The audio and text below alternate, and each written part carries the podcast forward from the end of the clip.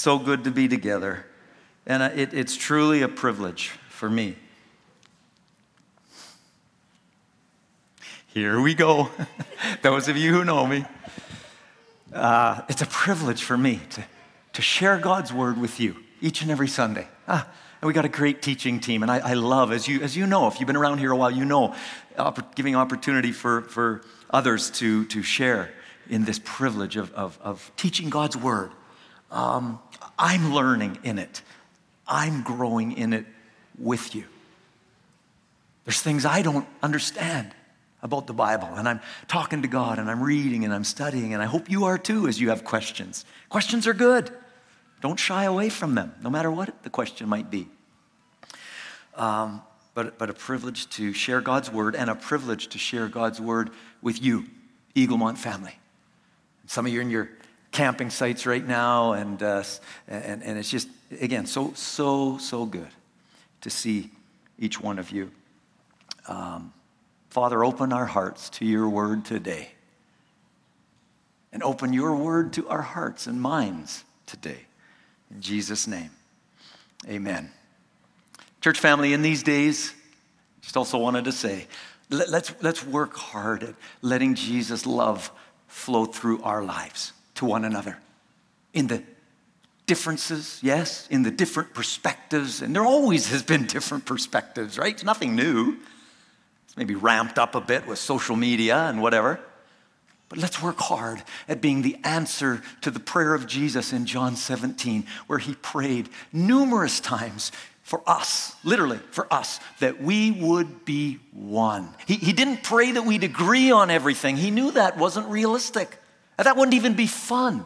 but he prayed that we would be one. Eaglemont Church, let's, let's be that. Give each other grace these days beginning a new series today, and, and those moments of sharing right now did not count as part of my preaching time, okay? Just saying. We have those discussions in staff meetings, so I just had to say, hey? Uh, starting a new series, The Blessed Life on the Beatitudes. We'll, we'll read them in a moment. Today's message, Upside Down Thinking. And I want to encourage you toward a little summer Bible memory exercise. Matthew 5, verses 3 to verse 10. I put it on a little sheet. I'm going to keep this in my car and be very careful about distracted driving so that when I walk away from my car, I can grab it and uh, review it as I walk into the mall or sh- a grocery store.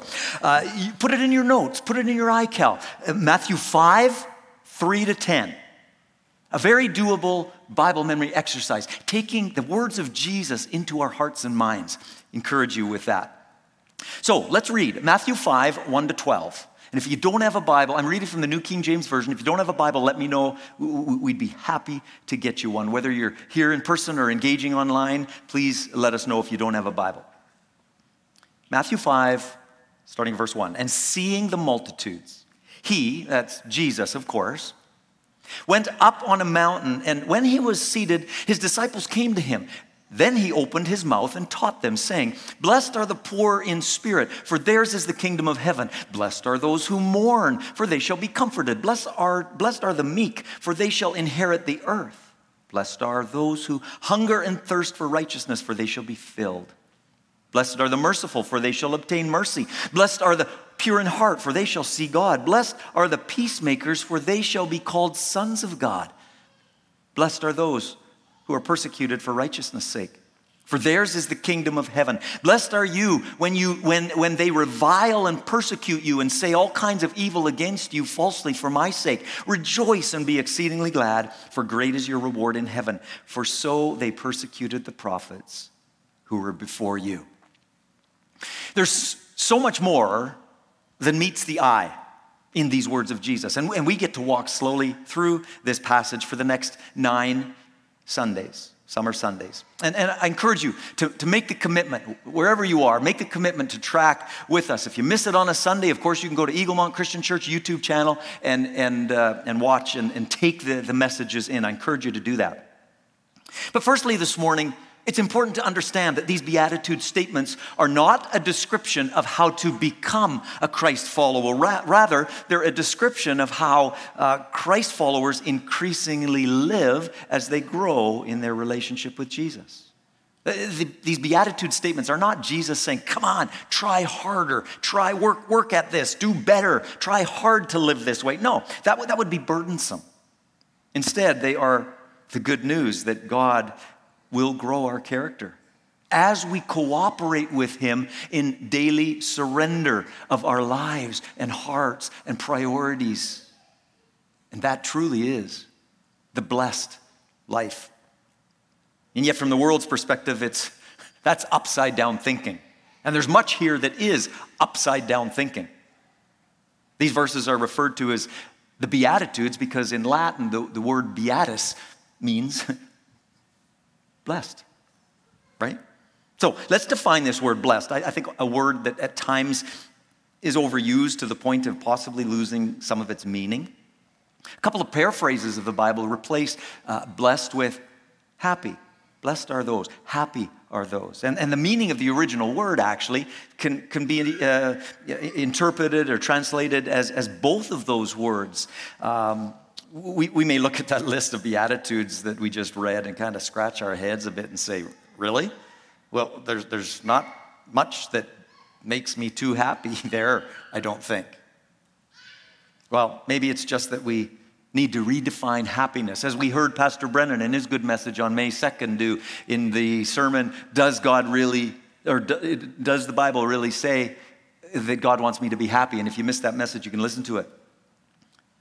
To, to be sure, it, it does not refer to a superficial happiness that is dependent on circumstances or dependent on, you know, you know, uh, circumstances being easy or everything going well for us all the time. Rather, it's a happiness that could be defined as a, as a deep, settled joy of the soul, Re- referring to a spiritual state of, of well being, no matter what's going on in our lives. And that's, that's not always easy to, to, to feel but it's a gift we can receive. I, I mentioned this already, but remember, in order to live out these character traits, we must have already received the gift of God's grace by our expressed trust in Jesus Christ. As, as a result of that um, surrender of our lives to Christ, as a result of that, we, we get to live with the Spirit of God dwelling within us. Now, that's, that's mind boggling, actually. I can't wrap my finite mind around it, but the Bible says it's true. And I know it's true. He empowers us to live in a way that is uh, countercultural or upside down to the way of the world. In other words, the way of trying to do life with God removed from the equation. For example, in the thinking of the system of the world, the, the humble will get stepped on and lose out. In the way of the world, those who want righteousness will miss out on all the fun in life. In the way of the world, the persecuted, well, they'll be sidelined and silenced. But for, for the person who has been reborn spiritually by God's grace and power, Jesus is saying it's not that way. It's not that way. These Beatitudes are also, as many of you know, the introduction to what's been called the Sermon on the Mount in Matthew 5, 6, and 7. And he, it's called that because he shared it on a hillside, more of a hillside probably than a mountain compared to our Rocky Mountains. But he, he shared it uh, on that hillside that, that afternoon or morning with, with his disciples. And it, it, contains, this Sermon on the Mount contains a lot of upside down thinking, actually, in terms of how the world would typically view things. And Jesus tells his followers to do things like go the extra mile. He, he tells his followers, if, you, if you're my follower, you'll, you'll, you'll turn the other cheek. Vengeance won't be a part of your thinking.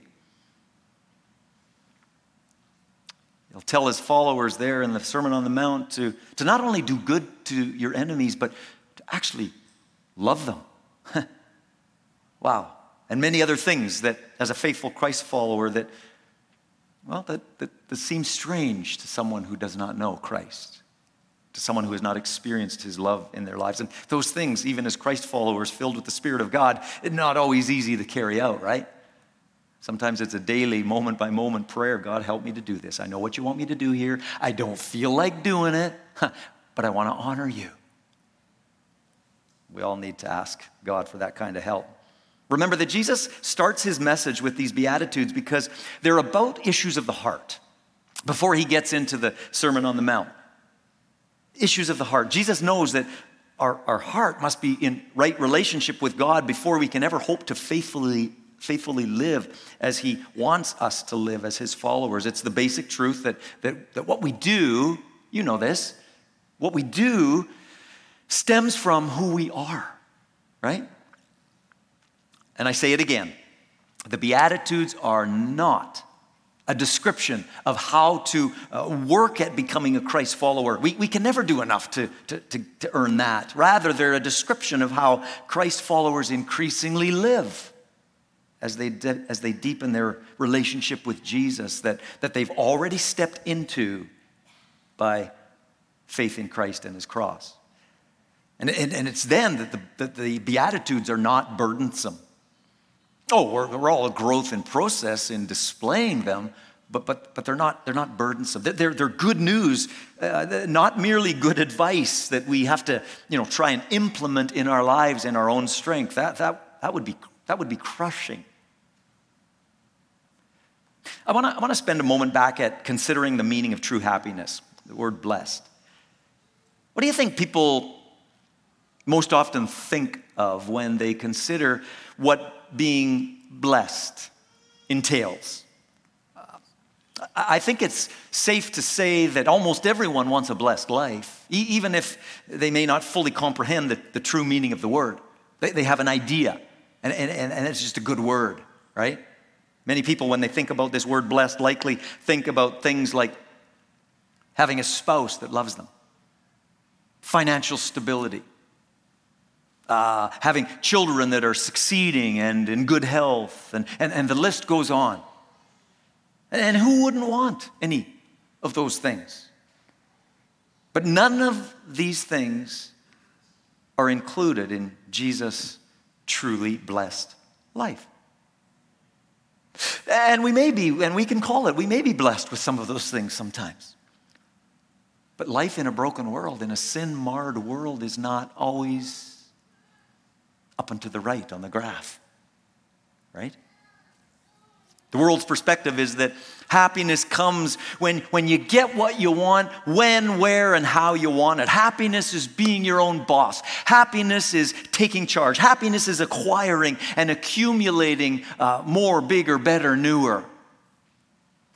But again, none of these are included in the picture that Jesus paints for us here. And as Jesus began his talk that day on the hillside, he made it clear that he wants us to possess deep gladness of heart and, and the divine rewards that are received both in this life and in the life to come. I mean, look at the list again, and you'll, you'll ponder it outside of Sunday, I hope, and week to week in these teachings. It, it, it's, it's quite phenomenal. As the author of a Gospel Coalition article wrote, he said, according to Jesus, the greatest blessings aren't found where we normally look, but in places we aren't inclined to explore. In his book, Momentum, pastor and uh, professor Colin Smith attaches three descriptive words to this Beatitudes paragraph of Jesus. And I want to share them with you. He, he puts this uh, list of Jesus in, in these three categories roots, shoots, fruit. I'm not going to spend too much time here because each of these will be unpacked in the various messages in this series, but here, here's an overview under this roots, shoots, roots, shoots, and fruit heading. The first three Beatitudes are the roots, and, and they deal with our need, our deep need. We're, we're poor in spirit because we don't have what it takes to live as God desires and commands us to in our own strength. We we mourn, verse 4, because our sins are many and the eternal consequences of, of staying in our sin are, is dire. we become meek or humble rather than self willed and defiant. Verse 5 because we cannot direct our lives weekly, uh, wisely ourselves. And so these are, the, these are the roots of a blessed and godly life. And out of these roots come the shoots of the fourth beatitude a hunger and thirst for righteousness. Verse 6 when the roots of the first three Beatitudes are, are nourished, a, a, shoot of, of, of, righteousness and a desire for righteousness uh, comes. Will spring up and grow in our hearts and lives. Namely, and, and simply, righteousness, what is that? It's, it's nothing weird. It is simply stated as a, a, a longing to live in deep love of God and reflect the character of Jesus through our life and the heart of Jesus and the attitudes of Jesus and the perspectives of Jesus. And that's, we've got, we've got all of us opportunity to grow in that every day, right? Uh, continuing the metaphor, Smith reminds us that the roots produce shoots and the shoots bear fruit. The first fruit of this blessed life is mercy or forgiveness in verse 7, as you see, displayed through our lives to others, and then purity, and then being a person who is a peacemaker. Verse 9. The order of the Beatitudes shows us the growth process Jesus wants for us in our Christian walk. Our Lord also gave us an eighth beatitude Blessed are those who are persecuted. And all of us say, Yay. Don't like that one, right? And in our culture, compared to many places in the world today and over the centuries, the persecution we experience in the job, not getting the promotion or whatever it might be is it's real. It's hard. But wow. Talk about persecution of, of christians. Uh, read, read some of the voice of the martyrs material and, uh, and many of you have. The order of the beatitudes shows us how to see growth in our character as Christ followers. If we want the fruits of, uh, of forgiveness, purity, and peace in our life, then we must begin with the roots of becoming poor in spirit, mourning over our sin, uh, meekly submitting to God's will, that in turn will produce shoots of righteousness, uh, good, godly living, from which the fruit of or, or evidence of genuine Christ like character, character will grow. Just like the physical roots, shoots, and fruit, they, they need to be nourished regularly, daily. They need to be watered.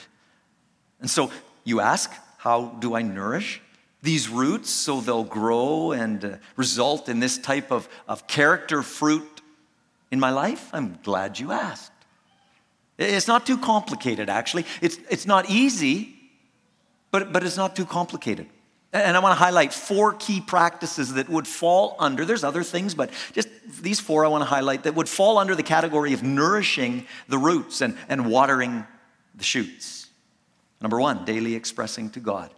Your, your commitment, your determination to follow Him, no matter what life looks like. Let, let I mean, think about this. And I challenge myself with this too. When's the, when's the last time that you just spoke out to God God, I am committed to you. You gave your life to Christ a long time ago, but when's the last time you just expressed your desire to follow God faithfully, to follow Jesus faithfully today? Let, let, I encourage you, let your own ears hear you express your commitment to walk close to Jesus every day. It's not that you've fallen out because you've, you've failed or you've kind of forgotten and drifted away and all of a sudden you're getting the boot out of, out of God's face. No, but, but, but expressing that. Jesus, I, I do. Again, today, Jesus, I, I just want to follow you. I want to reflect your love. Yeah. Okay. And uh, second one is engagement with God's word, a, a, daily commitment to this, to read, to meditate upon it, to study, to, to memorize it. And if you've been around Eaglemont Church, you know this is a, a huge priority for us. And it must be in our lives individually and as a church because, because God's word taken in with an open heart shapes us to reflect Jesus better in our world. Helps us to understand